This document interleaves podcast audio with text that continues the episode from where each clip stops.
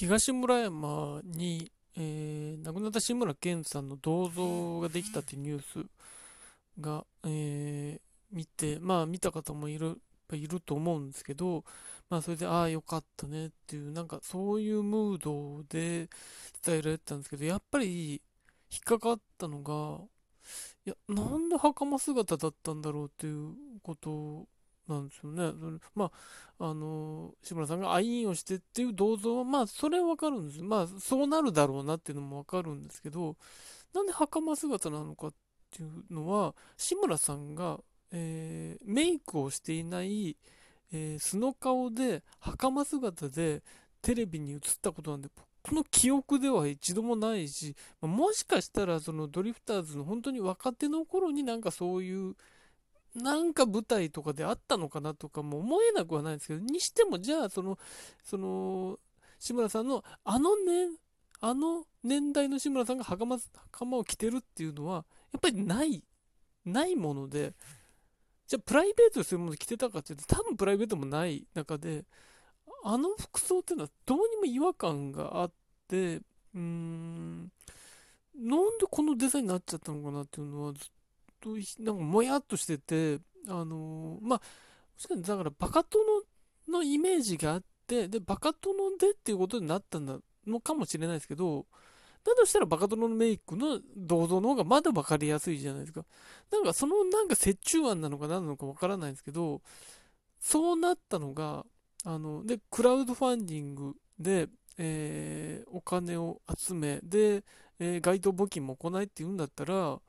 だったら、そのなんかクラウドファンディングで、あのー、それお金を集めた人にもどんなデザインがいいですかって聞きゃよかったんじゃないかなと思うんですけど、多分、誰も袴姿のああいう銅像になるとは思ってないと思う。多分、違和感、やっぱり志村さん好きな人ほど違和感あるんじゃないかなと思うんですね。だって見たことのない志村さんだから。でも、じゃあ志村さんが素の、えー、顔で出た場合に、どんな服装でってやっぱり想像つかないっていうのは一個あります。何せ、素の顔でバラエティに出るっていうこと自体がそんなに少ない方だったから、うーん、っていうのもあるし、じゃあ志村動物園の衣装かっていうのそれも違うし、だとしたら、もしかしたら変なおじさんで立てるとか、そういうことさっき言ってバカ殿で立てるとかっていう方が多分志村さんっていうものをイメージするものになったと思うんですよね。うーん。まあ、昔の喜劇人のものとかを見ると、多分そういうものもあるだろうし、だからそれも決して不思議ではないと思うんですけど、なんかそこで、どういう落としどころでああなったのかわからないですけど、多分お金を出した人も、いや、こんなつもりじゃないよっていうのは多分どっかであると思うんですけど、で、そこで思うのは、多分志村さんがもし、えー、生きていて、生きていて銅像が立ってあの出ないんだったら、なんだよこれって多分志村さん言ったと思うんですよ。俺こんな格好しねえよって多分笑いながら言ってネタにしたと思うんですよね。で、多分今回の銅像もそういうネタにしていいものだと思うんですよ。そういうなんか、こういう人たちが作るとこうなるよねっていうのは、ネタにすれば多分それ消化されると思うんですよ。うん。それはそれでツッコミの対象、突っ込んでいいものだと思うんですよ。あれは。でも、なんか今、それを突っ込んじゃいけないみたいなニュースの伝え方とか、あの記事の作り方とかもそういうものになってるように感じるのは、やっぱりその吉村さん亡くなって、あのー、まあ、1年以上経って、まあ、特番とかがあったりして、まあ、例えばその、えー、フジテレビでやっているあのドリフの振り返り特番だったり、えー、大悟さんと柴田さんがやってたあの志村友達とかは、まあ、なんとなく志村さんのことを笑いながら話すっていうのは結構場面としてあるじゃないですか。だから、そのフジテレビ系の番組では笑いながら喋るが成立してるんですけど、他の局のものだったりとかっていうのが、やっぱり徐々にその志村さんをなんか笑いにしてはいけないみたいなムードで、笑いながら語っていけない人にしつつあると思うんですよね。あの、24時間テレビの伝え方とかもそうだったと思うんですけど、やっぱりなんか、日本に笑いを与えてくれた、笑い与えていただいた方っていう、なんか、うん、位置で、で、それで、あの、本とかも、亡くなった後に出てる本とかも、どっか志村さんっていうもの、志村さんの名言を伝えるものだったりとか、志村さんこんなにすごかったんだって、それはわかるけれども、あの、なんか、そういうふうに、ピタンにまとめないといけないムード、志村けんという存在をっていうのが、僕はそれは志村さん本当に望んでんのかなっていうのがあって、やっぱり志村さんは、あのー、やっぱり、えー、変なおじさんとかやって、バカ殿とかやってる時に、その子供たちに、おい、なんだあの人バカだなとか、なんだあの人どうしようもないなっていう風に、キャラと統一視されて笑いにされることっていうのをやっぱり望んでた方じゃないですか、素の自分とかじゃなくて、っていうことがあって、それを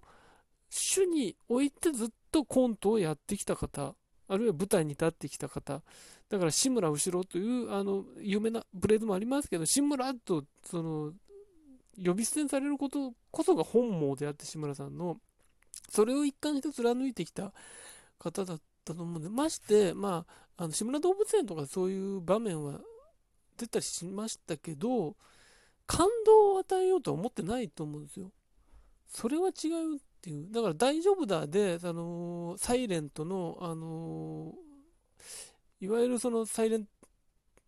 トのちょっと中編みたいな、その涙を誘うあのー、コントっていうのがあって、まあコントというのか、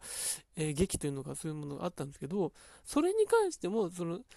泣かせに行くんじゃなくて、その、じゃあ、笑い、泣かせる方が簡単なんだよとか、そういうこと、なんか、どっか遊びの部分であれやってたんですよね。だから、やっぱり涙を主に置いた人じゃなかった。まあ、あのー、ドラマ